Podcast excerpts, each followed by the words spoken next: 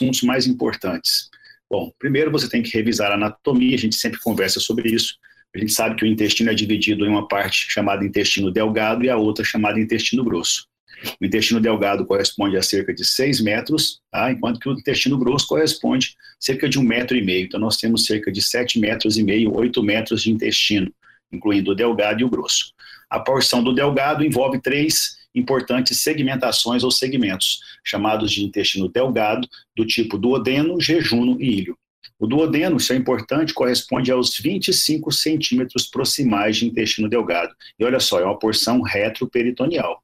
Então, se o paciente tiver uma úlcera tá, duodenal, uma úlcera gástrica duodenal, se essa perfuração ocorrer no duodeno, todo esse conteúdo que está dentro do duodeno vai cair na porção retroperitoneal. E o paciente vai desenvolver uma dor muito mais dorsal, né, chamada retroperitonite. Talvez o abdômen dele ainda não fique duro, em tábua, que é típico de uma peritonite. Tá?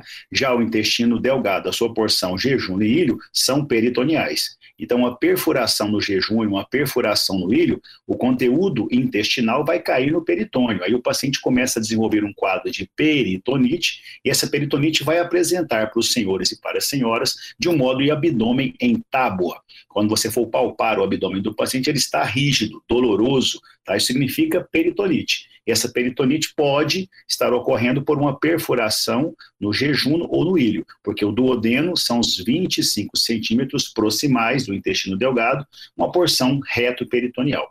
Tá? Assim como o pâncreas também é reto peritoneal, tá? assim como o rim também é reto peritoneal, tá? existem estruturas orgânicas que são reto peritoneais. Tá? Muito bem. O intestino grosso, tá? a partir da válvula iliocecal?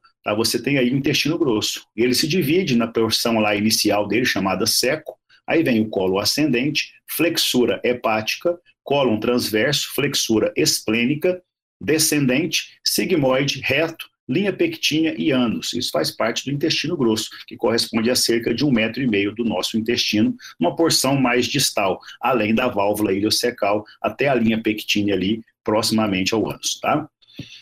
Lembrando também que existe uma diferença histológica entre o intestino delgado, que apresenta aqui as suas vilosidades e as suas criptas, e aqui o intestino grosso, que apresenta muito mais criptas. Aqui você não encontra vilosidades no intestino grosso. Mas mesmo no intestino delgado e no intestino grosso, existe uma, uma interessante similaridade. Existe aqui a porção chamada mucosa, tá? e aqui a submucosa. Tá? A circular interna, a longitudinal externa e a serosa são semelhantes para o intestino delgado e para o intestino grosso. Ou seja, o que vai realmente mudar tá? arquiteturalmente, estruturalmente, o intestino delgado do intestino grosso é praticamente a sua mucosa absortiva. Na mucosa absortiva do intestino delgado, você encontra vilosidades, enquanto que na mucosa do intestino grosso você encontra as chamadas criptas de Lieberkühn. Não é verdade? Aqui a lâmina própria, aqui também tem uma lâmina própria, tá? e logo abaixo você tem aqui a muscular da mucosa, a muscular da mucosa, e aí vem a submucosa. Abaixo da submucosa você tem as camadas musculares, a circular interna, a longitudinal externa, e aí vem a última camada, que é a serosa. Por que é importante você conhecer, por exemplo, essas diferenças histológicas? Porque, pasme você, se você for encontrar uma criança com vermes e parasitas, uma criança com doença celíaca, esses vermes e parasitas vão agredir essas velocidades. A doença celíaca, que é uma hipersensibilidade a um componente do glúten chamado gliadina, vai agredir essas velocidades. Então, tanto vermes parasitas, como também algumas hipersensibilidades, vão agredir as vilosidades do intestino delgado. Quando agredidas, o paciente perde uma importante relação, chamada relação criptovilositária. Grave esse nome, relação, perdão, relação criptovilositária. O que quer dizer isso? Quer dizer que o comprimento da velocidade é três vezes maior do que a profundidade da cripta. Essa relação criptovelocitária de 3 para 1, ou seja, a velocidade é três vezes mais comprida do que a profundidade de uma cripta, é a nossa relação criptovelocitária habitual, fisiológica, histológica, que permite uma absorção adequada de nutrientes. Quando o paciente tem qualquer tipo de afecção ou moléstia, seja ela química, física ou biológica, por exemplo, vermes e parasitas, por exemplo, uma hipersensibilidade a um componente do glúten, como a doença celíaca, ele perde essa relação criptovilositária. Por quê? Porque os vermes, parasitas, porque uma reação de hipersensibilidade destrói essas vilosidades.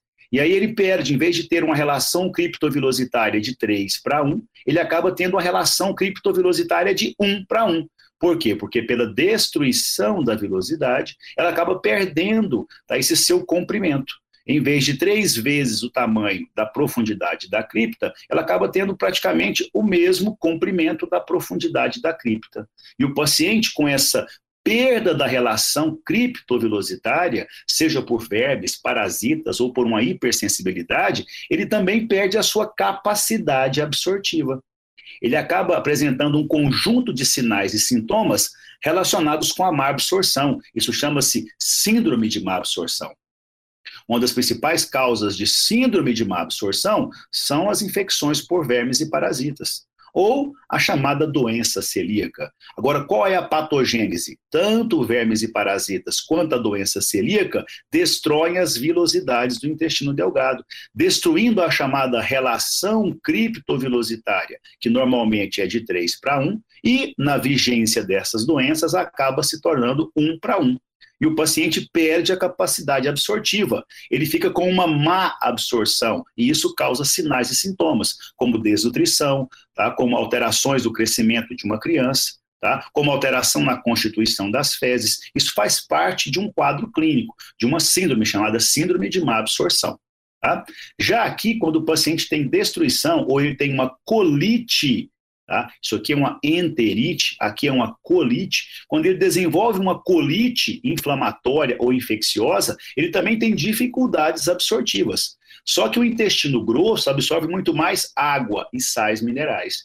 Então, uma colite vai trazer uma alteração também de má absorção. Só que a consequência dessa má absorção é muito mais relacionada com quadros de desidratação e distúrbio hidroeletrolítico. Por quê? Porque o intestino delgado absorve proteínas, absorve alguns outros substratos. E aqui o intestino grosso absorve muito mais água e sais minerais. Tanto distúrbios no intestino delgado quanto no intestino grosso vão levar a quadros de síndromes de má absorção. Só que a apresentação clínica é diferente. Por quê? Porque os conteúdos que são absorvidos no intestino delgado são diferentes dos conteúdos absorvidos no intestino grosso. Então, preste bem atenção nisso aqui. Essa é uma histoarquitetura preservada. Uma das causas de síndrome de má absorção é a perturbação, é a alteração histoarquitetural dessa mucosa. O que pode fazer o distúrbio nessa alteração histoarquitetural? Quais são as causas dessa chamada síndrome de má absorção? A grande maioria são por processos inflamatórios nessa mucosa. Inflamatórias, inflamatórios infecciosos ou inflamatórios imunomediados. Agora, preste atenção: uma neoplasia aqui, um câncer no intestino delgado, um câncer no intestino grosso também dificulta a absorção, tanto no intestino delgado quanto no intestino grosso. Então, uma neoplasia nessa mucosa pode também levar a um distúrbio de síndrome de má absorção. Tá? Então, processos inflamatórios infecciosos, malformações congênitas, processos degenerativos, processos neoplásicos podem levar à síndrome de má absorção. Por quê? Porque alteram esta configuração histológica. A gente vai falar sobre isso daqui a pouquinho. Essa pergunta está para vocês na prova. Eu sempre gosto de falar para o aluno: olha, estude sempre acompanhando os grupos nosológicos. Tá? Então, pergunto para vocês: quais são os principais distúrbios do desenvolvimento intestinal? Alterações que acontecem na fase da organogênese, lá na oitava semana de gestação. Tá? Uma das principais alterações do desenvolvimento que envolve os intestinos tá, são duplicações do intestino delgado e grosso. A criança nasce com duplicação ou do intestino delgado ou do intestino grosso. Tá? E essas duplicações elas podem ser compatíveis ou incompatíveis com a vida, depende da intensidade dessa duplicação.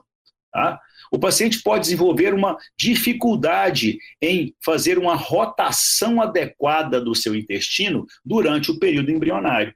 Normalmente, o apêndice secal se desenvolve anteriormente E durante o desenvolvimento intestinal, ele vai rodando para a direita, até se posicionar na fossa ilíaca direita. Uma criancinha pode sofrer má rotação durante o período embrionário. E às vezes o diagnóstico dela é dado pela presença do apêndice secal fora da fossa ilíaca direita. Tá? Então, isso aqui também é uma importante alteração do desenvolvimento no intestino das crianças, a má rotação durante o período embrionário. Agora, o que mais se cobra em concurso, em provas de residência, tá? Para quem for fazer neonatologia, for fazer pediatria, tá? São essas duas malformações, a onfalocele e a gastrosquise. Tanto a onfalocele quanto a gastrosquise são defeitos do fechamento da parede anterior do abdômen. E por essa fenda, o paciente protunde alças intestinais, protunde parte do estômago, protunde parte do fígado, Tá? E essas alterações, tanto a onfalocele quanto a gastrosquise, podem ou não ser incompatíveis com a vida. Exemplo, o paciente tem uma formação, uma malformação chamada onfalocele ou gastrosquise. O que, que ele apresenta então? Ele apresenta uma fenda na porção anterior do abdômen. Então o abdômen dele não fechou. Não fecharam ali os músculos né, reto-abdominais, não fechou aquela aponeurose, não fechou também o tecido celular subcutâneo, não fechou a pele. Então, ele tem uma comunicação da cavidade abdominal com o meio externo. E por essa fenda pode haver protusão de alças ou protusão de até mesmo estruturas abdominais, como, por exemplo, órgãos como o fígado, órgãos como o baço. Agora, tanto a onfalocele quanto a gastrosquise podem ou não ser incompatíveis com a vida. Então, preste bem atenção. Essa, esse conceito agora de compatibilidade com a vida vale para qualquer alteração, qualquer alteração do desenvolvimento. Se a criança tem uma cardiopatia congênita, se ele tem uma neuropatia congênita, se ele tem uma alteração congênita do aparato gastrointestinal, essa alteração congênita será ou não compatível com a vida, dependendo da sua intensidade de apresentação. A criança pode ter uma onfalocele e apenas parte do intestino está fora da cavidade abdominal. Conduta, correção. Você volta essa estrutura que está protusa, coloca uma tenda, normalmente uma tela biológica, fecha o abdômen da criança e ela se desenvolve normalmente. Agora, infelizmente, algumas crianças nascem com tamanha intensidade de onfalocele ou gastrosquise que todo o conteúdo abdominal, todas as alças intestinais, né, inclusive o fígado, a glândula importante, o baço, estão fora da cavidade abdominal. Aí, infelizmente, a intensidade, a gravidade dessa onfalocele ou gastrosquise é tão intensa que não permite compatibilidade com a vida. Tá? Então, qualquer distúrbio do desenvolvimento pode ser ou não compatível com a vida, depende da sua intensidade de apresentação. Pois bem, o que é um falocele gastrosquise? O paciente tem uma fenda na porção anterior do abdômen, por onde, por onde protunde estruturas abdominais. Tá? Agora, qual a diferença entre onfalocele e gastrosquise? Bom, a diferença básica está aqui, ó. A criança que tem gastrosquise, o conteúdo abdominal que está protuso, ele não está sendo revestido por uma membrana. Enquanto que na onfalocele, o conteúdo que está fora do abdômen está revestido por uma membrana. Que membrana é essa? É chamada membrana onfalomesentérica. É a mesma membrana que reveste o cordão umbilical. Então, essa criança, olha só, ela apresenta Aqui, onfalocele. Por quê? Porque todo o conteúdo protuso fora do abdômen está revestido pela membrana onfalomesentérica. E essa membrana onfalomesentérica, ela, olha só, ela promove aqui uma proteção física contra dessecação, contra infecções, tá? Então, teoricamente, a onfalocele ela é menos grave do que a gastrosquise. Porque na gastrosquise, a ausência da membrana onfalomesentérica favorece a dessecação, favorece processos inflamatórios e infecciosos desse conteúdo que está fora da cavidade abdominal. Então, se cair numa prova, qual a diferença entre gastrosquise e onfalocele? A diferença é que na onfalocele existe uma proteção a mais, um revestimento por uma membrana chamada de membrana onfalomesentérica, o que não ocorre na gastrosquise. Então, qual a pergunta? Quais são os principais distúrbios do desenvolvimento intestinal? Resposta: duplicação do intestino delgado e grosso, má rotação durante o período embrionário e onfalocele gastrosquise, lembrando da sua diferenciação. Tá? Então, estude essas malformações aí congênitas que envolvem o intestino delgado e o intestino grosso. Outra pergunta importante que eu coloco na prova é quais são os principais agentes infecciosos que causam enterocolites? O que, que são enterocolites? São processos inflamatórios infecciosos.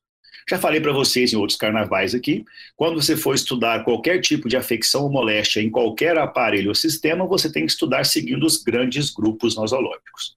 Já vimos o grupo das doenças congênitas. E agora? Agora vem o maior grupo nosológico, chamado de processos inflamatórios. Nem toda inflamação é por uma infecção. Existem algumas inflamações que são também imunomediadas, autoimunológicas, então não são infecciosas. Agora, dentre as enterocolites, que são processos inflamatórios que envolvem o intestino delgado e grosso, quais são os principais agentes causadores de enterocolites infecciosas? Tá? Olha, enterocolite infecciosa, estou falando de quê? De micro-organismos. Podemos ter vírus, bactérias, fungos, protozoários, eumintos, são diversos. Mas quais são os mais comuns? Os mais comuns causadores de enterocolites são os vírus.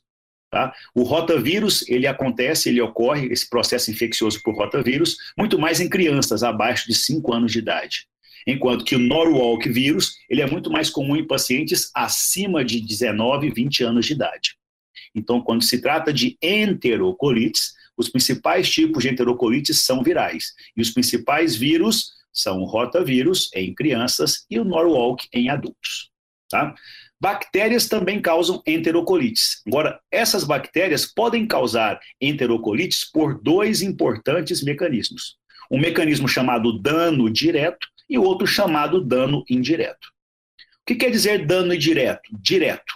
O direto quer dizer efeito citopático, tá? ou seja, aquele microorganismo ele encosta a parede da sua membrana com a parede do enterócito e destrói aquela célulazinha mais importante que reveste o intestino delgado e grosso, chamado de enterócito. Então, quando o microorganismo, essa bactéria, ela adentra o nosso intestino, delgado ou grosso, e ela encosta a sua parede na parede do enterócito e a destrói, isso é chamado de dano direto. A bactéria agride diretamente o enterócito. Tá? Quem faz isso? Salmonella typhi, principalmente o Campylobacter, né? algumas formas de Shigella e de E. coli invasiva.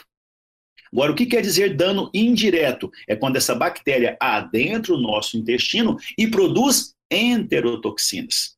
Quando ela produz enterotoxinas, o que vai destruir, o que vai alterar a configuração daquela mucosa é a ação de endotoxinas ou de enterotoxinas. Quem faz isso? Streptococcus e Staphylococcus enterites.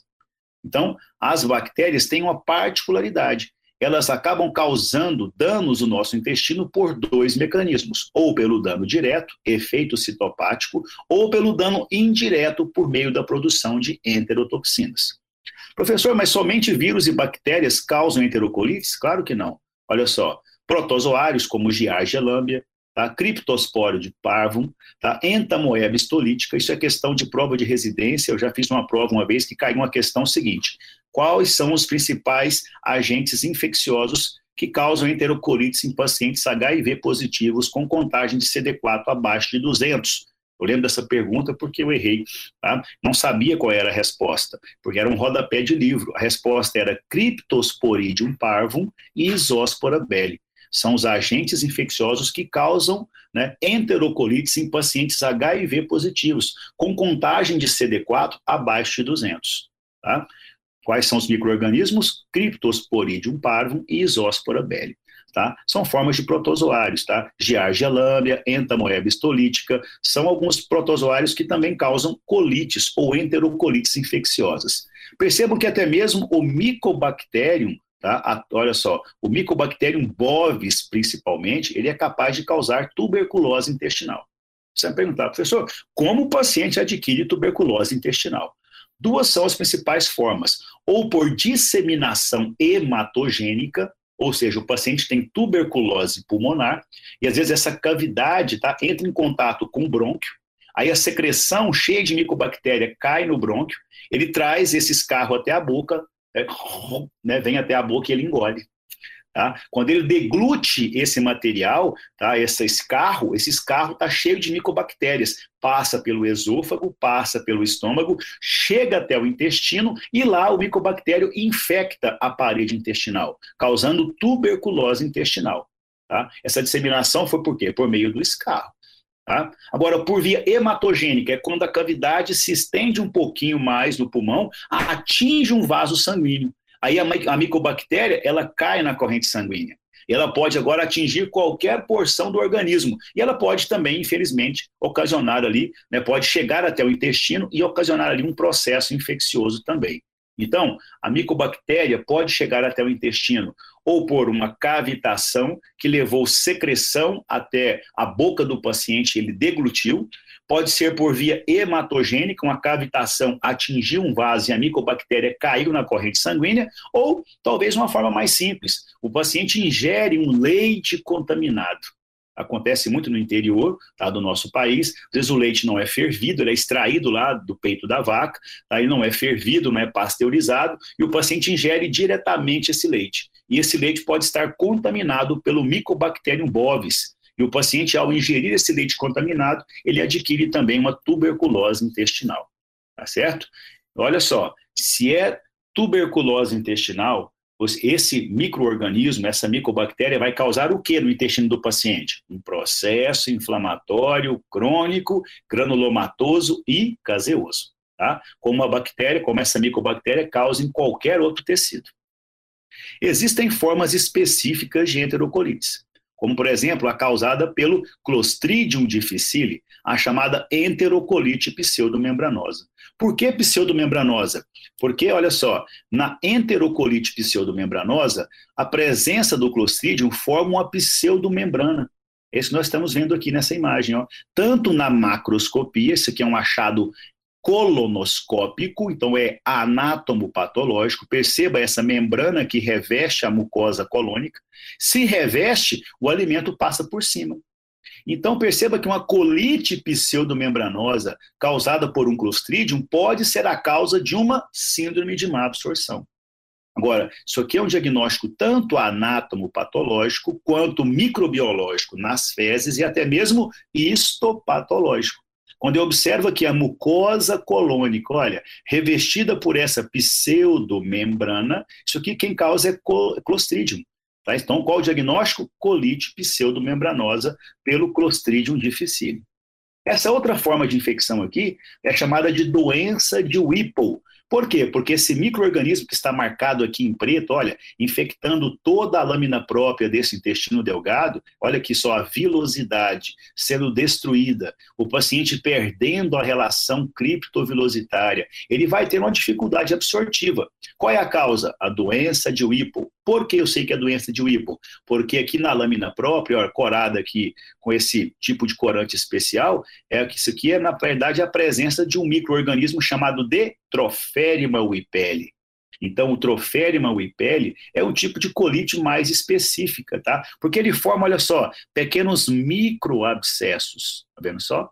microabscessos na mucosa intestinal, destruindo a relação criptovilositária, causando também síndrome de má absorção.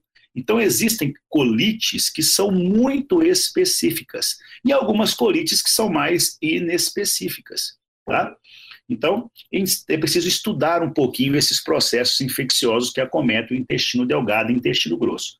Você vai me perguntar, professor, mas na prática clínica eu vou atender mais casos de quê? Você vai atender mais casos de enterocolite viral, ou por rotavírus em criança, ou outros vírus. Lembrando que o coronavírus é um tipo de enterovírus, Tá? Tanto é que os pacientes que têm infecção pelo SARS-CoV-2, ele acaba tendo também um processo de dor abdominal, um quadro clínico de dor abdominal e diarreia, tá? por ele ser também um enterovírus, e o Norwalk vírus mais em adultos. Tá? Principais causas de enterocolites, disparados os vírus. Depois bactérias, e aí vem alguns organismos mais raros, mais específicos, como a micobacteriose, Mycobacterium bovis, protozoários como Giardia lambia, muito comum em crianças, entamoeba histolítica também em crianças, tá?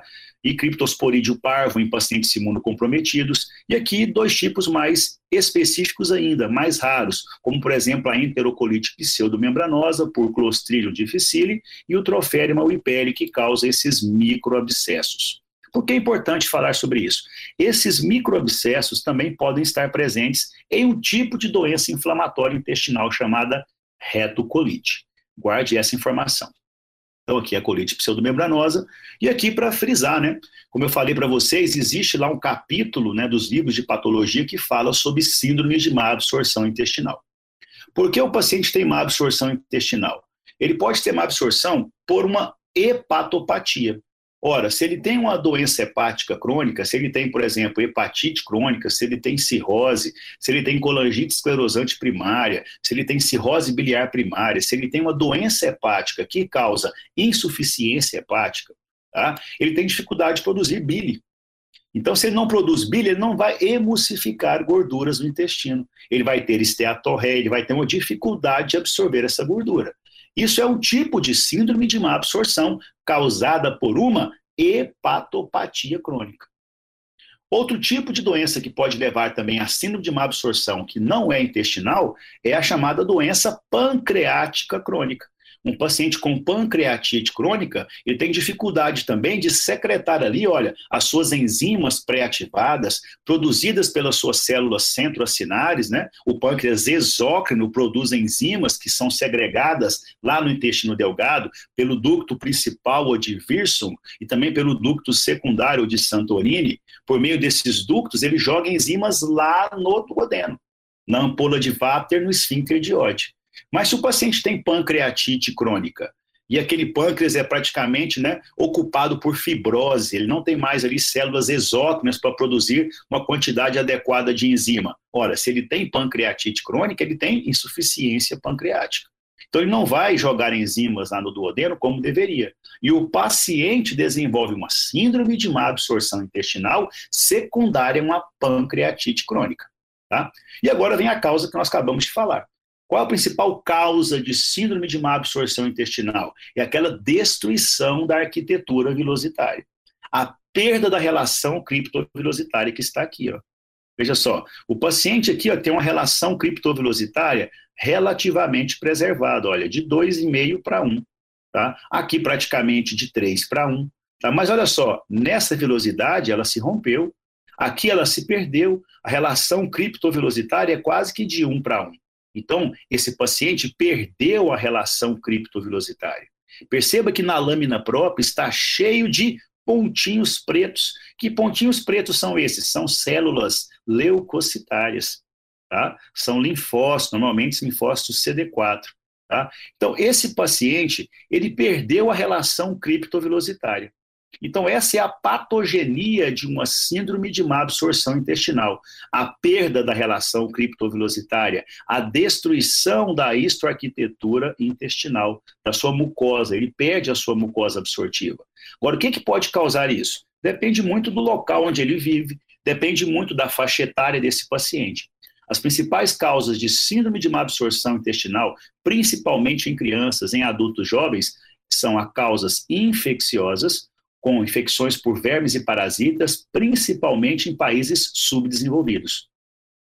Já em países desenvolvidos, tá, onde a incidência de doenças infecciosas é muito baixa, a principal causa de síndrome de má absorção é a doença celíaca.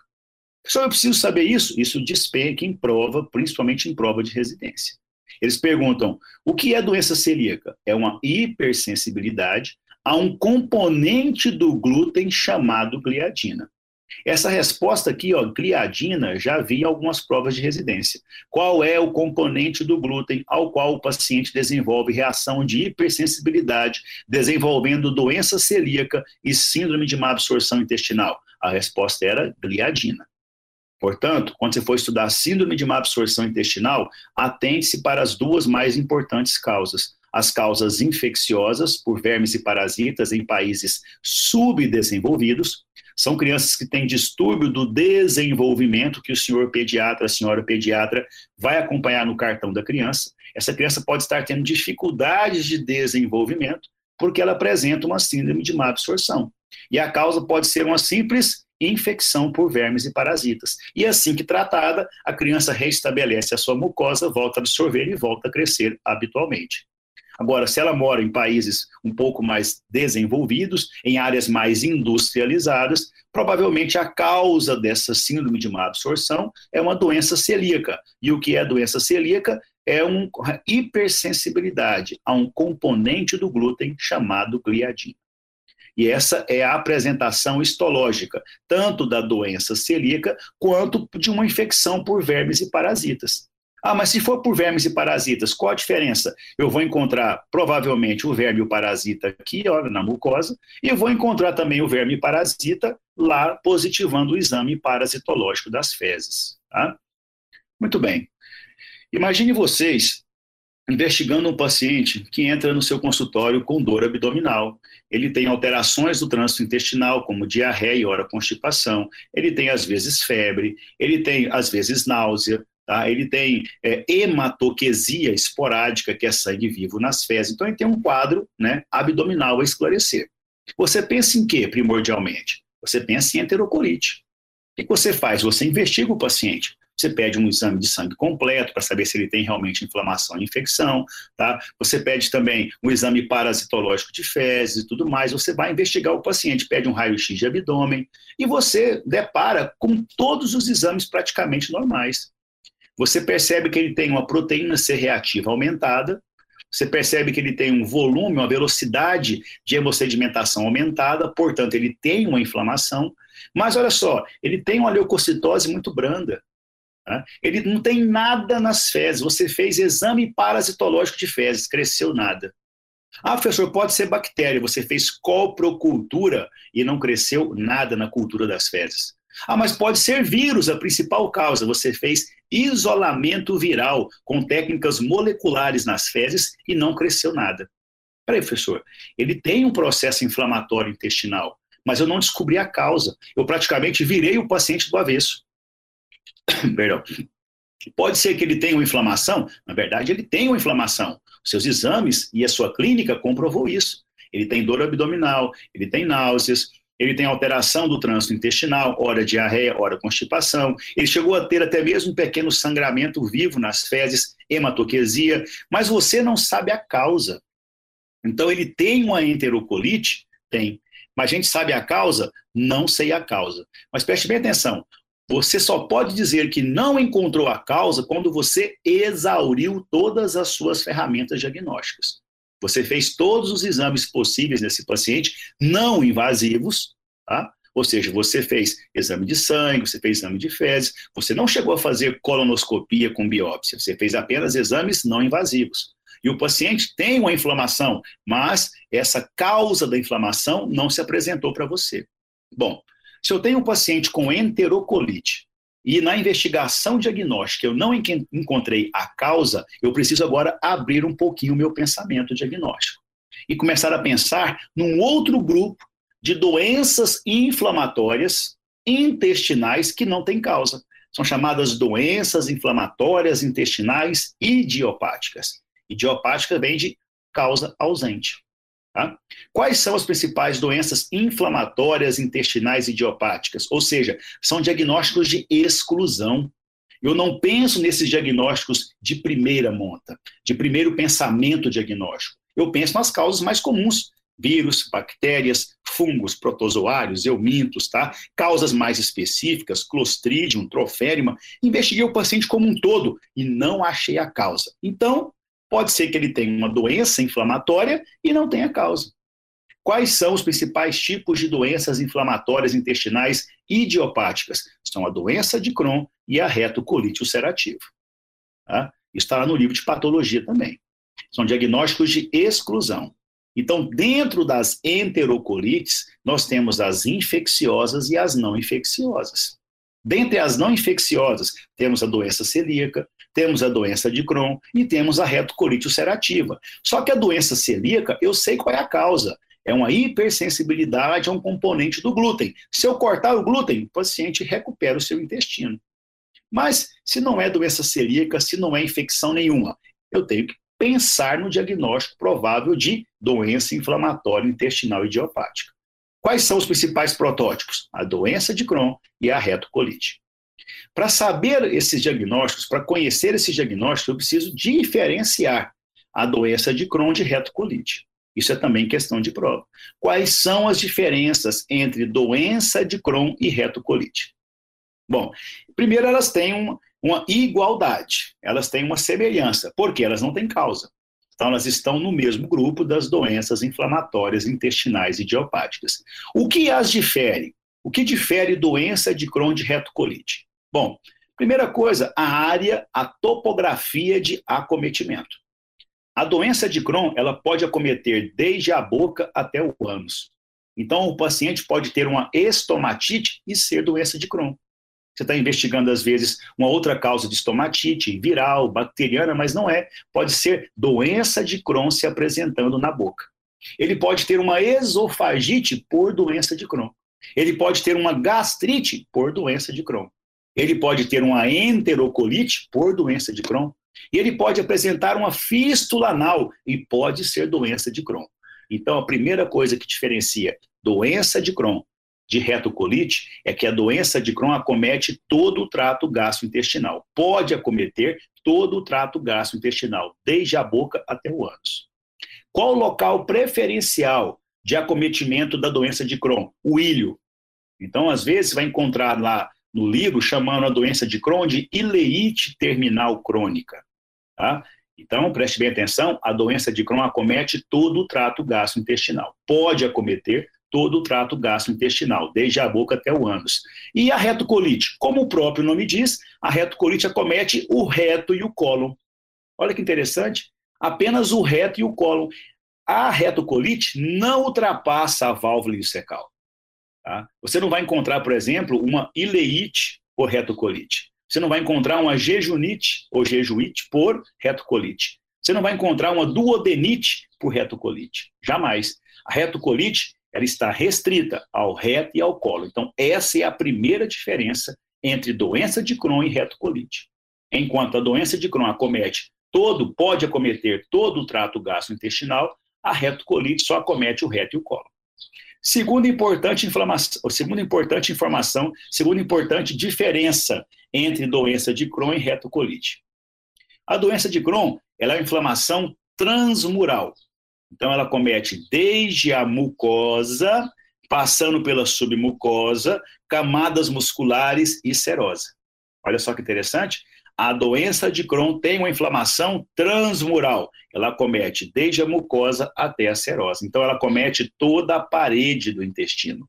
Enquanto que a retocolite, a inflamação ela é superficial apenas e contínua.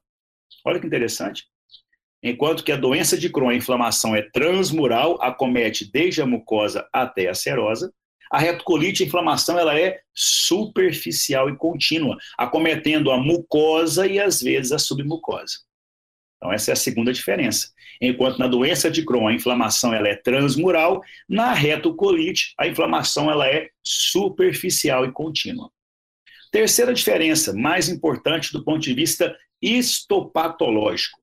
Se eu biopsiar uma lesão intestinal causada pela doença de Crohn, eu vou encontrar que tipo de resposta inflamatória? Uma resposta inflamatória crônica, granulomatosa, não caseosa. Tá? E se eu biopsiar um paciente com retocolite, eu vou encontrar uma inflamação superficial contínua com presença de microabscessos. Tá? Então, cuidado com essas diferenças na prova. Eu sempre pedi um quadro comparativo quando as aulas eram presenciais. Elabore um quadro comparativo entre doença de Crohn e retocolite, porque eu já vi alguns concursos pedindo esse quadro comparativo. Então vamos elaborar agora. Doença de Crohn pode acometer todo o, todo o trato gastrointestinal, desde a boca até o ânus. Doença de Crohn, inflamação transmural, desde a mucosa até a serosa. Biopsiei a doença de Crohn, percebo um granuloma não caseoso. Retocolite ulcerativa, a inflamação ela fica apenas no reto e no cólon. Característica, superficial e contínua. Biopsia e a retocolite, presença de microabscessos. Ah, professor, mas microabscessos também era visto aqui, ó, na doença de Whipple. É, mas na doença de Whipple, nas, no seu exame parasitológico de fezes, vai crescer quem? Vai crescer o troférima whippelli. Já na retocolite, você vai biopsiar e não vai encontrar nada. Olha só, isso aqui é uma histopatologia da retocolite. A inflamação é superficial, ela é contínua e olha aqui, presença de microabscessos. E o exame parasitológico de fezes do paciente? Negativo. Isso aqui, doença de Crohn. Perceba a mucosa colônica completamente inflamada e aqui eu percebo uma célula gigante multinucleada e não tem necrose. Então, isso aqui é um granuloma não caseoso. O que é um granuloma? Um processo inflamatório rico em macrófagos, com ou sem células gigantes, com ou sem necrose. Se tem célula gigante e não tem necrose, o granuloma é chamado de granuloma não caseoso. Arthur, mas se tivesse necrose, se tivesse necrose, meu amigo, minha amiga, o granuloma seria caseoso e eu não pensaria em doença de Crohn, pensaria em tuberculose intestinal. Tá? Então, quais são as principais alterações inflamatórias que eu encontro no intestino delgado e grosso? As enterocolites.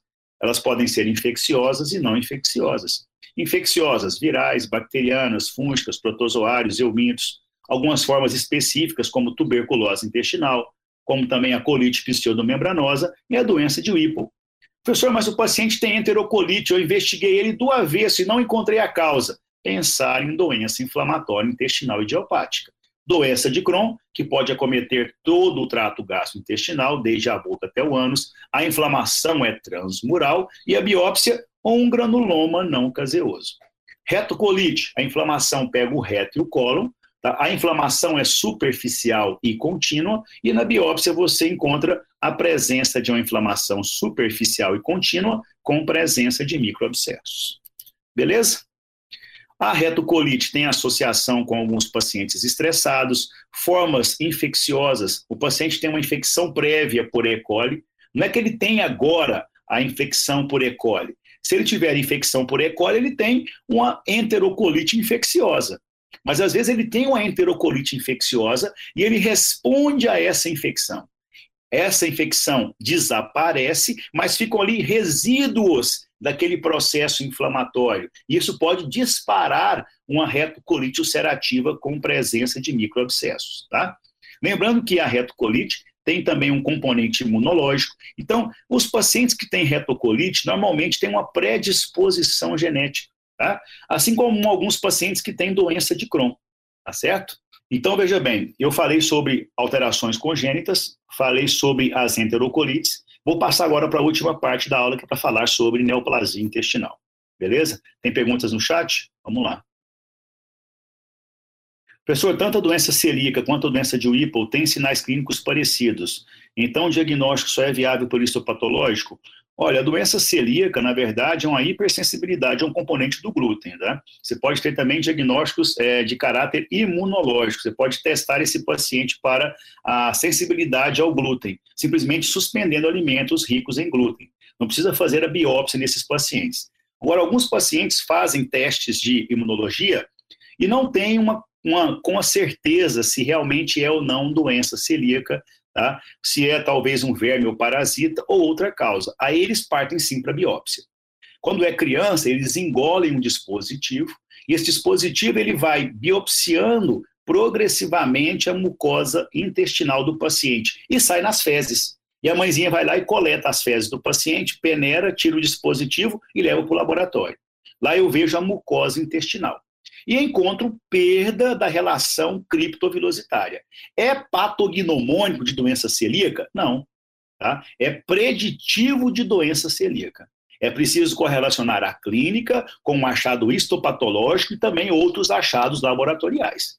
Sabe que esse paciente, quando ele alimenta com glúten, ele tem alteração do trânsito gastrointestinal, ele deu lá levemente positivo a sua reatividade para o glúten, para a gliadina, quando fez o teste imunológico, e na biópsia ele tem perda da relação criptovelocitária. Então ele tem um conjunto de achados que são né, compatíveis com doença celíaca. Se ele tiver doença de Whipple, já no parasitológico das fezes, ele vai apresentar o troférima Whippele. Não precisarei fazer biópsia para isso. Tá? Viu, Tânia? Professor, então o fato de se apresentar alterações no terminal pode se confirmar doença de Crohn? Não, é um sinal preditivo. Você pode ter uma ileite terminal tá, causada por um processo inflamatório e infeccioso. Tá? O paciente pode ter uma infecção lá por uma bactéria, por um vírus, e ser uma ileite terminal infecciosa. Agora, se ele tem uma ileite terminal e você investigou todo ele e afastou a possibilidade infecciosa, afastou outras possibilidades de inflamação no ilho, você tem que pensar realmente em doença de Crohn. E para confirmar o Crohn, você vai fazer a colonoscopia e biopsiar e eu vou avaliar se a biópsia tem uma correlação com o seu achado clínico. Se eu encontrar lá um granuloma não caseoso, fechamos o diagnóstico clínico, colonoscópico e histopatológico de doença de Crohn. Beleza, Keira? Mais alguém aqui? A doença celíaca, então, pode ser mediada por células de defesa, como linfócitos, e a pessoa pode correr o risco de ter linfoma intestinal? Existe sim essa possibilidade. Tá? Os processos inflamatórios crônicos, tá? em qualquer órgão, aparelho ou sistema, criam um ambiente para o surgimento de neoplasia. E essas doenças imunomediadas, principalmente no intestino delgado, onde eu encontro as placas de Peyer, podem favorecer a mutação em um leucócito presente na placa de Peyer e ali desenvolver um processo proliferativo, um linfoma extranodal intestinal. Muito bem. Vamos então ver essas neoplasias aí para a gente encerrar. Primeira coisa, quando você for estudar tumores intestinais, neoplasias intestinais, existe uma máxima muito interessante. Tá?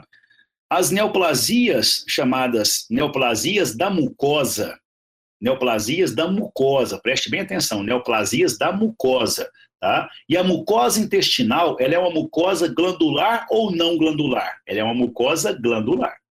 Então, esses pacientes podem desenvolver neoplasias benignas glandulares na sua mucosa ou neoplasias malignas glandulares na sua mucosa intestinal. Qual é o nome que se dá a uma neoplasia epitelial glandular? Benigna, adenoma. Uma neoplasia epitelial glandular maligna, adenocarcinoma.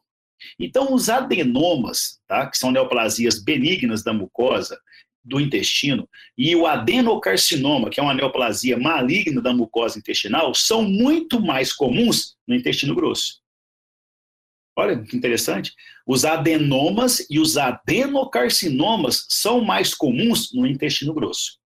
Já as neoplasias de parede, neoplasia de músculo, por exemplo, leiomioma, neoplasia de gordura, exemplo, lipoma, neoplasia de vaso, hemangioma, neoplasias, como vocês mesmos falaram, de leucócitos, os linfomas, são neoplasias de parede.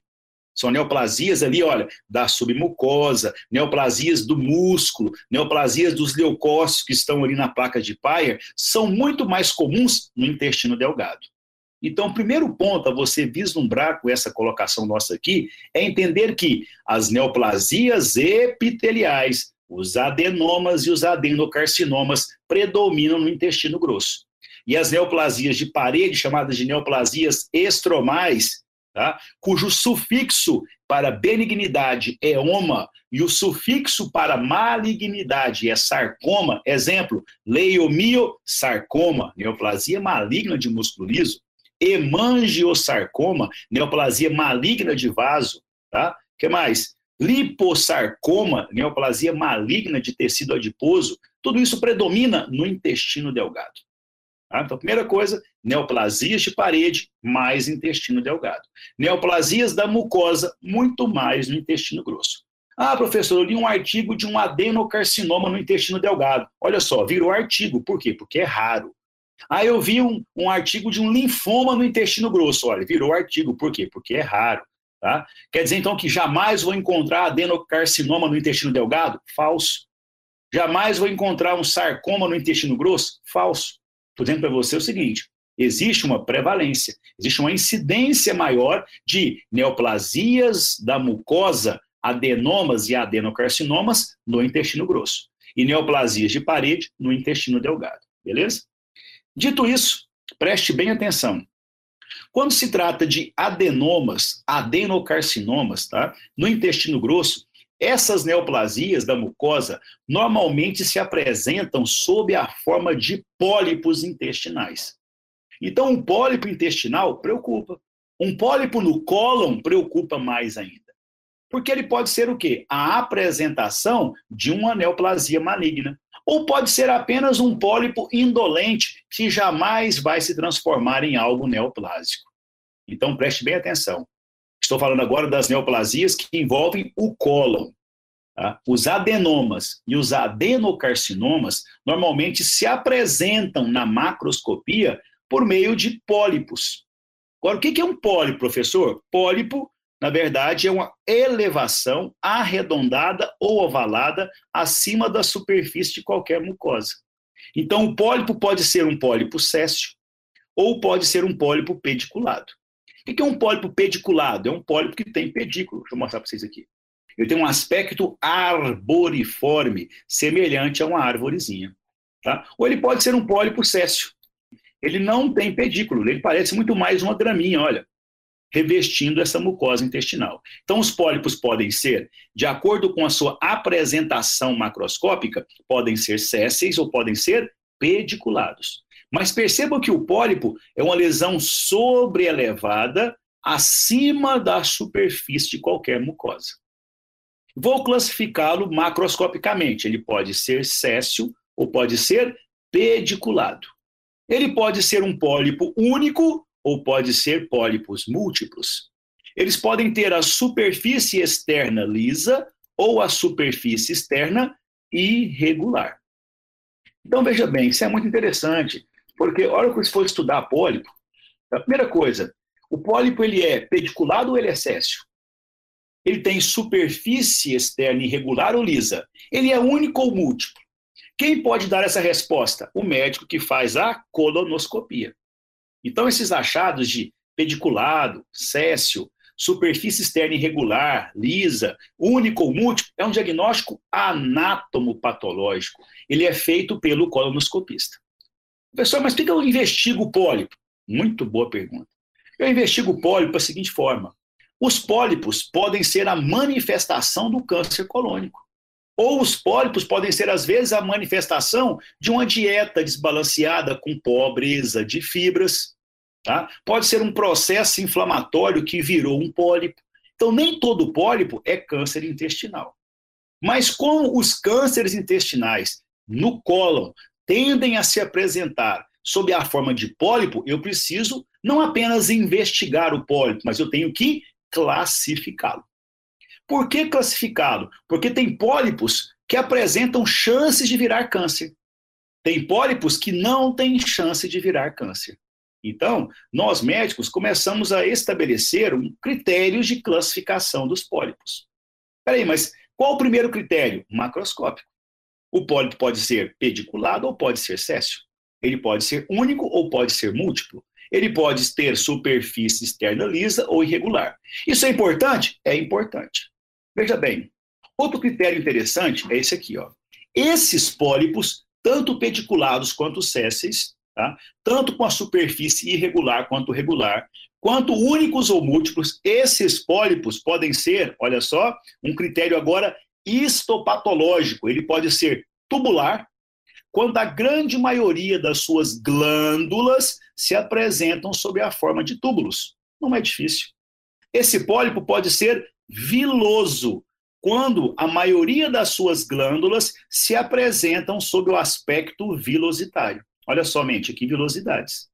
Ou esse pólipo pode ser, olha aqui, tanto tubular quanto viloso.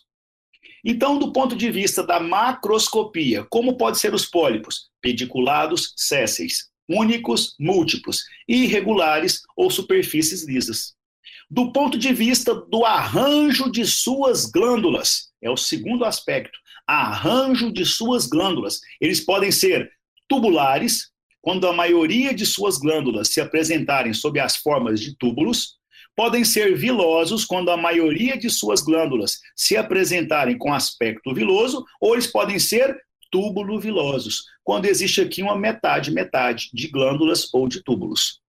Então, até agora, como a gente pode classificar os pólipos? Olha que interessante.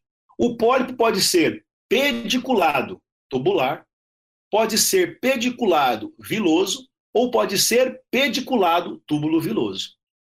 O pólipo pode ser céssio tubular, céssio viloso e céssio túbulo viloso, concorda? Esse é o segundo aspecto. Primeiro aspecto, macroscopia. Segundo aspecto, arranjo, disposição de suas glândulas. E o terceiro e mais importante dos aspectos. Eu preciso saber se esse pólipo apresenta aqui, colegas, preste bem atenção, se ele apresenta células com atipias ou células sem atipias. Esse é o terceiro critério, aliás, o mais importante dos critérios. Primeiro critério, macroscopia, pediculado, céssio, que mais? Único, múltiplo, irregular ou liso. Segundo aspecto, se ele é um pólipo tubular, se ele é um pólipo viloso ou se ele é um pólipo túbulo viloso. Esse é o segundo aspecto. Qual é o terceiro aspecto? Se as suas células que compõem os túbulos ou as células que compõem as vilosidades, se elas têm ou não mutações, se elas têm ou não atipias. Os pólipos cujas células que compõem as suas glândulas têm atipias são chamados de pólipos adenomatosos. Sinônimo: pólipos neoplásicos.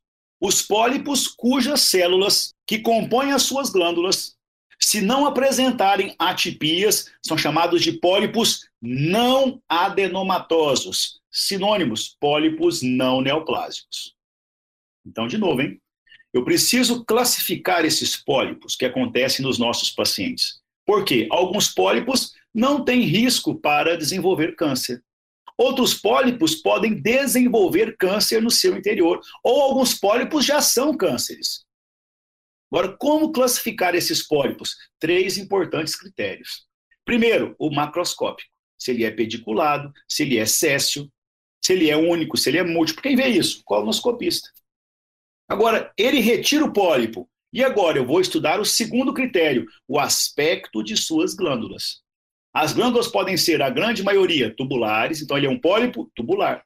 Podem ser, na grande maioria, vilosidades, então esse pólipo ele é viloso, ou podem ser meio a meio, um pólipo túbulo viloso. Então eu posso encontrar pólipos pediculados tubulares, pediculados vilosos, pediculados túbulo vilosos, concordam? Posso encontrar pólipos césseis, tubulares, césseis vilosos e césseis túbulo-vilosos. Para por aí? Não. O que você quer saber? Arthur, eu quero saber se a célula daquele pólipo, se ela tem ou não mutações. Por quê? Para mim, isso é o mais importante. Se ela tem mutações, as células já ficaram cariomegálicas, hipercromáticas. Como eu consigo ver isso? Olha aqui em cima, nesse slide aqui de cima. Perceba que aqui, olha, as células que compõem essa glândula tubular estão bem polarizadas e pequenininhas. Olha só esse pólipo aqui agora. Todas estão o quê? Olha, amontoadas. Isso chama-se pseudoestratificação. Olha só a coloração delas. Compara essa coloração com essa. Está hipercromático essa aqui da direita. Então, essa hipercromasia, essa pseudoestratificação, e essa cariomegalia, o aumento do núcleo, faz com que essa glândula aqui apresente células com atipias. Então, esse pólipozinho aqui, olha, da direita, ele é um pólipo tubular adenomatoso, também chamado de pólipo tubular neoplásico. Esse pólipo aqui da esquerda, ele é um pólipo tubular não adenomatoso, chamado também de pólipo tubular não neoplásico. Esse é o terceiro critério. Então, quais são os pólipos que o paciente pode apresentar? Ele pode ter um pólipo pediculado, tubular, adenomatoso ou não adenomatoso. Ele pode ter um pólipo pediculado, olha só, viloso, não adenomatoso ou adenomatoso. Ele pode ter um pólipo pediculado, túbulo viloso, adenomatoso ou não adenomatoso. Ah, professor, mas o pólipo é céssio. Então, se o pólipo é céssio, ele pode ser céssio tubular adenomatoso, não adenomatoso. Ele pode ser um pólipo céssio viloso, adenomatoso, não adenomatoso. E ele pode ser ainda um pólipo céssio, túbulo viloso, adenomatoso e não adenomatoso. Para que isso, professor? Pelo amor de Deus. É simples, meus amigos. Um pólipo pediculado, tubular, não adenomatoso, é o que menos tem chance de evoluir para um adenocarcinoma intestinal. Já um pólipo céssio, viloso e adenomatoso é o pólipo que mais tem chance de evoluir para um adenocarcinoma intestinal. Por isso classificamos os pólipos. Tá? Por quê? Porque, às vezes, as neoplasias intestinais se apresentam sob a forma de pólipo. Pessoal, mas todo pólipo é câncer? Não, gente. Olha só isso aqui, ó. Esse é um pólipo único, tá vendo aqui, olha, único tá? e pediculado com as glândulas, a sua grande maioria no aspecto tubular. Então, ele é um pólipo pediculado, tubular, e aqui não tem atipia. Ó. Então, ele é um pólipo único, pediculado, tubular e não adenomatoso. Isso aqui não tem risco de evoluir para um adenocarcinoma, é chamado de pólipo hiperplásico. Tá? Outro pólipo também aqui, olha, que não tem risco. Normalmente é um pólipo de Peutz-Jeghers, é um pólipo que pode ser encontrado no estômago, no colo, no intestino delgado, tá? É um pólipo chamado de pólipo amartomatoso, sem atipias. Olha aqui outro pólipo também, é um pólipo não adenomatoso, um pólipo chamado de pólipo juvenil ou pólipo de retenção que ocorre em crianças, que ocorre em adultos jovens, tá? Então, veja bem, são pólipos, olha só, pólipos aqui pediculados, olha só o pedículo, são pólipos múltiplos, mas quando eu biopsio esses pólipos, eu vejo glândulas aqui, olha, de aspecto tubular, às vezes umas maiores, outras menores. Então ele é um pólipo tubular e ele não tem atipias. Então ele é um pólipo tubular não adenomatoso. Ele não tem risco para evoluir para um câncer intestinal. Então eu preciso diferenciar esses pólipos, se eles são pólipos. Olha, esse aqui é diferente.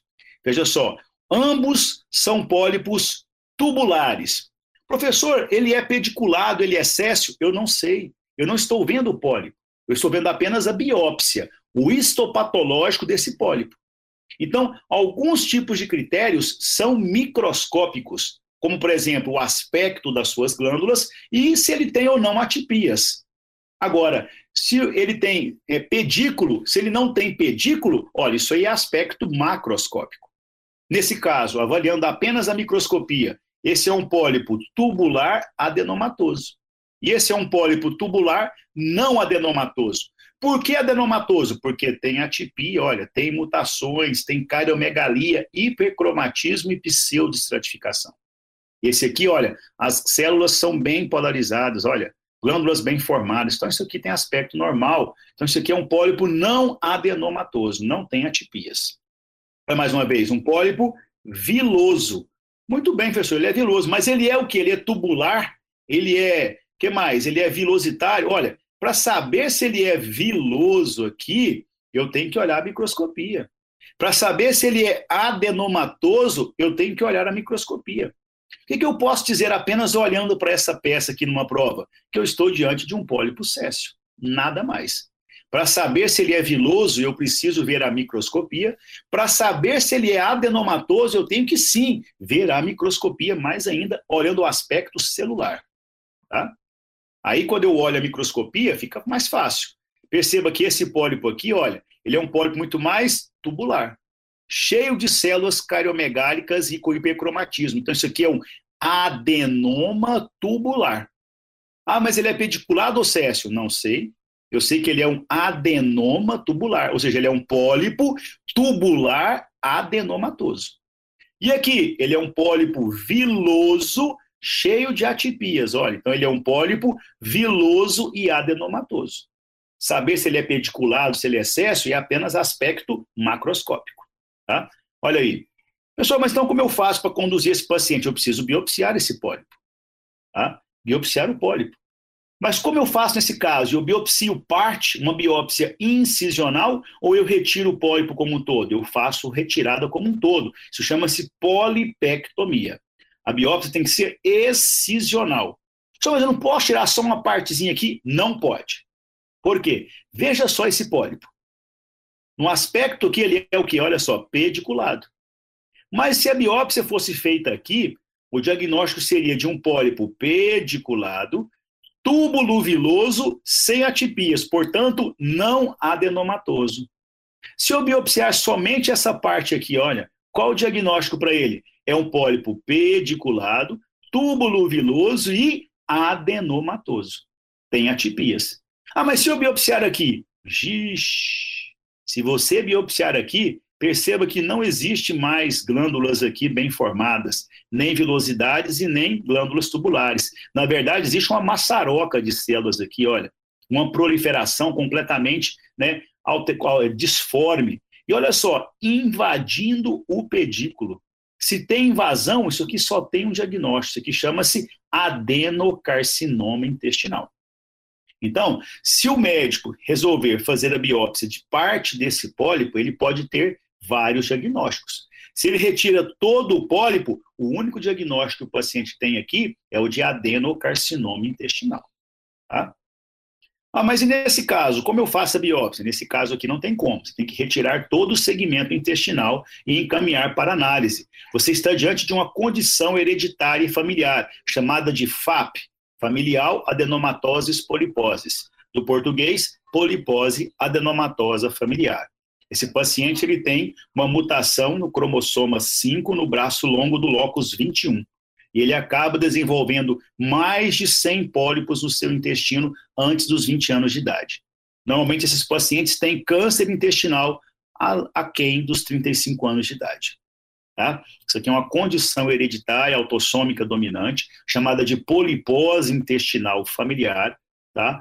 onde os pacientes acabam desenvolvendo câncer intestinal muito jovens. Pessoal, mas e os pacientes que têm câncer intestinal e são idosos? Nesse caso, ele não tem uma predisposição genética. Os fatores ambientais, uma péssima alimentação, foi causando alterações na sua mucosa intestinal. E lá aos 80 anos ele desenvolveu um único pólipo ou dois que tem câncer intestinal. Isso chama-se neoplasia esporádica. É a mais comum. A mais rara é essa chamada neoplasia familiar, onde o paciente tem predisposição familiar a desenvolver o câncer intestinal. Tá? E aqui, a gente encerrar, saindo um pouquinho já das neoplasias, né? Olha só, isso aqui é uma formação de bolsa em fundo cego. Olha assim, a luz intestinal e aqui, olha, um divertículo. Então, não se esqueçam que ao estudar também patologia intestinal, além de neoplasias, inflamações e infecções, eu preciso também entender o que é um divertículo, que é uma bolsa em fundo cego, que se origina no trato alimentar. Tá? Esses divertículos podem ser falsos ou verdadeiros. Lá no esôfago, eles eram falsos. Aqui no intestino, eles são verdadeiros. Por quê? Porque quando você os examina, eles apresentam todas as suas camadas, desde a sua mucosa até a sua serosa. Esse é o divertículo de Meckel, tá? que ocorre na falha da involução do ducto vitelino, que une a luz do intestino no saco vitelino. Então, a persistência do ducto onfalomesentérico pode formar também em alguns pacientes esse divertículo famoso, chamado divertículo de Meckel, uma formação de bolsa em fundo cego. Muito bem. Ah, aqui, a complicação de um divertículo chamado de diverticulite. Esses divertículos podem perfurar e podem causar peritonite. Tá? O paciente, então, além de divertículo, pode desenvolver diverticulite ou diverticulose, quando ele tem mais de 100 divertículos no seu intestino. Aqui exemplos das peças que nós temos no Museu de Patologia da Unig. Ó. Isso aqui é um intestino delgado com um linfoma intestinal. Perceba que o linfoma está na parede e não está na mucosa. Ele acaba empurrando a parede uma contra a outra, causando uma obstrução intestinal. Isso é um linfoma intestinal, no intestino delgado. Tá? Aqui uma neoplasia difícil de você estabelecer quais são os limites. Tá? Se isso aqui é um pólipo céssio, onde ele começa, onde ele termina. Tá? Aqui, mais uma vez, um pólipo céssio, olha, um pólipo céssio na mucosa intestinal. Então, os pólipos advêm da mucosa e não da parede. Isso aqui é uma proliferação das células da mucosa, um aspecto céssio de um pólipo. Professor, mas ele é tubular? Ele é viloso? Não dá para saber se você não biopsiar. Ele é adenomatoso, não adenomatoso? Não dá para saber se você não biopsiar. Isso aqui é apenas achado macroscópico. Aqui de perto, mostrando que uma das apresentações clínicas desses pólipos é a obstrução intestinal. Tá? Percebam que né, retiraram esse intestino com uma margem muito grande, então provavelmente é um pólipo céssio, adenomatoso, com áreas já de adenocarcinoma intestinal. Tanto é que, olha, a margem aqui, olha, distal foi grande, a margem proximal também foi grande. Tá? É importante também estudar a margem profunda, porque pode ser que a neoplasia saia da mucosa, chegue até a serose e atinja outra alça intestinal. E aqui um pólipo pediculado. Ah, professor, pólipo pediculado é um pólipo benigno. Às vezes não. Ele pode ser um pólipo de aparência pediculada, e ele o é, mas eu preciso biopsiar para saber se ele é viloso, para saber se ele é tubular e para saber principalmente se ele é adenomatoso ou não adenomatoso. E pelo tipo de cirurgia, isso aqui já é um adenocarcinoma intestinal se manifestando sob a forma de pólipo pediculado. Perceba o tamanho das, olha só, a distância das margens cirúrgicas. Isso aqui é uma cirurgia para neoplasia intestinal, uma colectomia com margens livres, preservando apenas a área né, que não tem neoplasia lá no paciente. Como toda neoplasia, para terminar agora, ela merece um estadiamento. Olha, um T, todo T refere-se à profundidade da neoplasia. Quanto maior a profundidade, maior a invasão, maior o T. Tá? Aqui nós temos um estágio diferente, chamado de estadiamento de Dux, que leva em consideração o T, o N e o M. Tá? Mas veja bem, Dux ele considera estágios, estágios A, estágios B1, B2, C1 e C2 e o estágio D. Tá? Agora, para você fazer um estágio, você usa a profundidade da neoplasia, que é o T, você usa se realmente tem linfonodos comprometidos, que é o N, e você usa se tem ou não metástase à distância, que é o M. Através do TNM, você faz uma escala de Dux. Tá? Dux A quer dizer que ele não tem metástase à distância, não tem comprometimento linfonodal e a neoplasia, o T, penetrou até a submucosa. Esse, então, é um estágio Dux A. Um Dux B2, ele não tem comprometimento de linfonodos, então ele é um N0, não tem metástase, então ele é um M0, mas o T é um T4, porque ele infiltra até a serosa. Tá? Já o C1, o C1 ele é um paciente que não tem metástase, então ele é um M0. Ele é um N1, porque ele tem comprometimento linfonodal. E ele é um T3, porque ele vai até onde? Até a muscular né, da parede desse intestino. E através do TNM você vai fazendo ou o estadiamento de Dux, tá? e também tem o chamado estadiamento de Astler-Kohler, que envolve também, olha só aqui, o TNM. Aqui está o TNM. Ó. Quanto maior o T, Perceba, T0, não tem evidência de tumor. T4, perfuração do peritônio, olha só, vísceras intestinais invadindo estruturas e órgãos adjacentes. T2, invade até a muscular própria. Então, quanto maior o T, maior a infiltração da neoplasia. O N serve para comprometimento de linfonodos, N0 não comprometeu linfonodos, N1 até três linfonodos regionais, N2 mais de quatro linfonodos comprometidos. E o M vale para a metástase, tá? Então você usa o TNM para fazer o estadiamento de Astler-Kohler ou mesmo de Dux, ou os dois modificados. Bacana? Era isso que eu tinha para falar para vocês, meus colegas. Professor, esse Como estadiamento é feito só com histopatológico ou tem que usar exame de imagem? Todo estadiamento precisa ser utilizado, o histopatológico junto com o imaginológico e também os aspectos clínicos do paciente. Para eu saber se ele tem metástase no fígado, metástase para pulmão, eu preciso fazer o exame de imagem. Normalmente eles usam o PET scan, tá? Para fazer todo esse escaneamento do paciente. Agora, já durante a cirurgia, na colectomia, o paciente já então já retira-se dele os linfonodos, eu ter uma ideia sobre o N. Então, quando chega a peça para mim no laboratório, normalmente o paciente tem uma clínica de neoplasia, né? Ele tem lá um pólipo intestinal a ser investigado ele faz a colonoscopia e o médico colonoscopista diz se ele é pediculado, se ele é sério, se ele é único, se ele é múltiplo, e ele biopsia. Chegando no laboratório, eu faço o quê? Vejo a biópsia que ele fez, examino o pólipo. Se tem câncer ali, Daí já faço, tento fazer o estadiamento do T. Tá? Mas eu preciso o que agora? Dos linfonodos. Então ele tem que agora operar o paciente. O paciente tem um diagnóstico na biópsia de câncer, de adenocarcinoma intestinal. E agora, colectomia. Ele faz colectomia, ele esvazia os linfonodos. Chega para mim, então, a peça com os linfonodos. Com a peça e os linfonodos, eu faço o estadiamento T e o N. Mas falta o quê? O M. Quem faz o M? Os exames de imagem, para saber se realmente tem comprometimento à distância. Tá? E juntos, tanto o aspecto colonoscópico clínico, quanto histopatológico e imaginológico, fazemos o estadiamento do paciente para fechar para ele o tratamento. Você vai fazer apenas colectomia ou você vai fazer colectomia com quimioterapia adjuvante. Professor, qual o prognóstico de um paciente com polipose familiar? Muito reservado, porque quando ele, quando ele tem a polipose adenomatosa familiar, ele vai desenvolver mais de 100 pólipos até os 18, 20 anos de idade, às vezes até precocemente. E a chance de ter um pólipo ali dentre os 100 que desenvolve mutações, transformando-se em um pólipo adenomatoso e depois virando um câncer, é muito grande. Diga.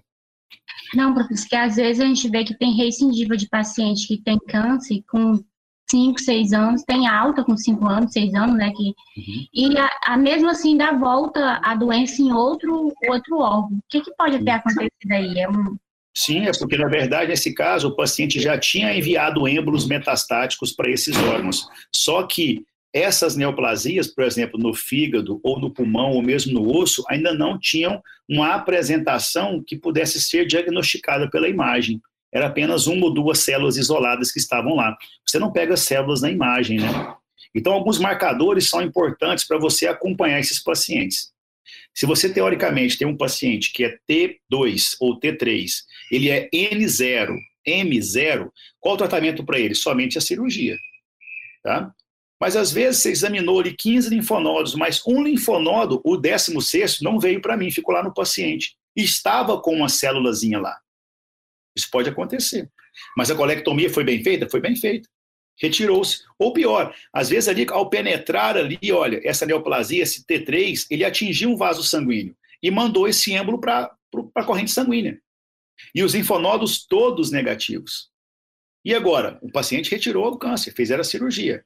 Mas a célulazinha que estava ali no sangue parou lá no, parou no osso, parou lá no fígado. E fizemos estadiamento. Ao fazer a imagem, não tinha ainda lesão. Né? Mas aí, cinco anos depois, cinco anos de proliferação daquela célula lá no fígado, agora quando eu faço a imagem, eu encontro uma lesãozinha lá. Aí eu faço a biópsia e eu vejo que é um adenocarcinoma com aspectos muito mais intestinais. Qual é a história do paciente? Não, ele operou de câncer intestinal. Ah, então aquilo é uma metástase. Infelizmente, isso pode acontecer. Tá? Existem, essa é a sua pergunta, Tânia, existem, existem algumas limitações dos nossos métodos diagnósticos. Tá? Agora, o que, que eles estão fazendo? Né? Existe, por exemplo, um biomarcador para o câncer intestinal, chamado CEA, antígeno cárcino embrionário. Existe um outro marcador também chamado CA199.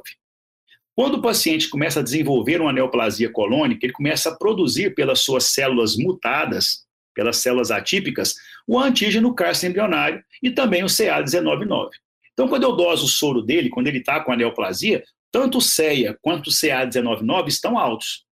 Aí eu faço, então, a colectomia, retiro o câncer. Os níveis de CEA abaixam e de CA199 também abaixam. Eu tirei o câncer do paciente. Então, com o tempo, o CA199 e o CEA vão diminuindo. E eu vou rastreando o paciente. Cada ano ele vem aqui no meu consultório e eu vou dosar o CEA e dosar o CA199. Cinco anos depois, eu vejo agora uma curva de crescimento do CEA, uma curva de crescimento do CA199. O que, que isso pode indicar? Que ele apresenta agora né, um crescimento de uma neoplasia colônica em outro órgão. É sinal de metástase. Então, eles estão usando os biomarcadores para fazer um acompanhamento, um screening desse paciente pós-tratamento cirúrgico. Tá? Se não tem mais nenhuma dúvida, obrigado, pessoal. Grande abraço para vocês. Viu? Tudo de bom. Valeu demais. Valeu, com Deus. Deus também. Tchau, tchau. Esse programa foi editado por Seven Dominus Produções.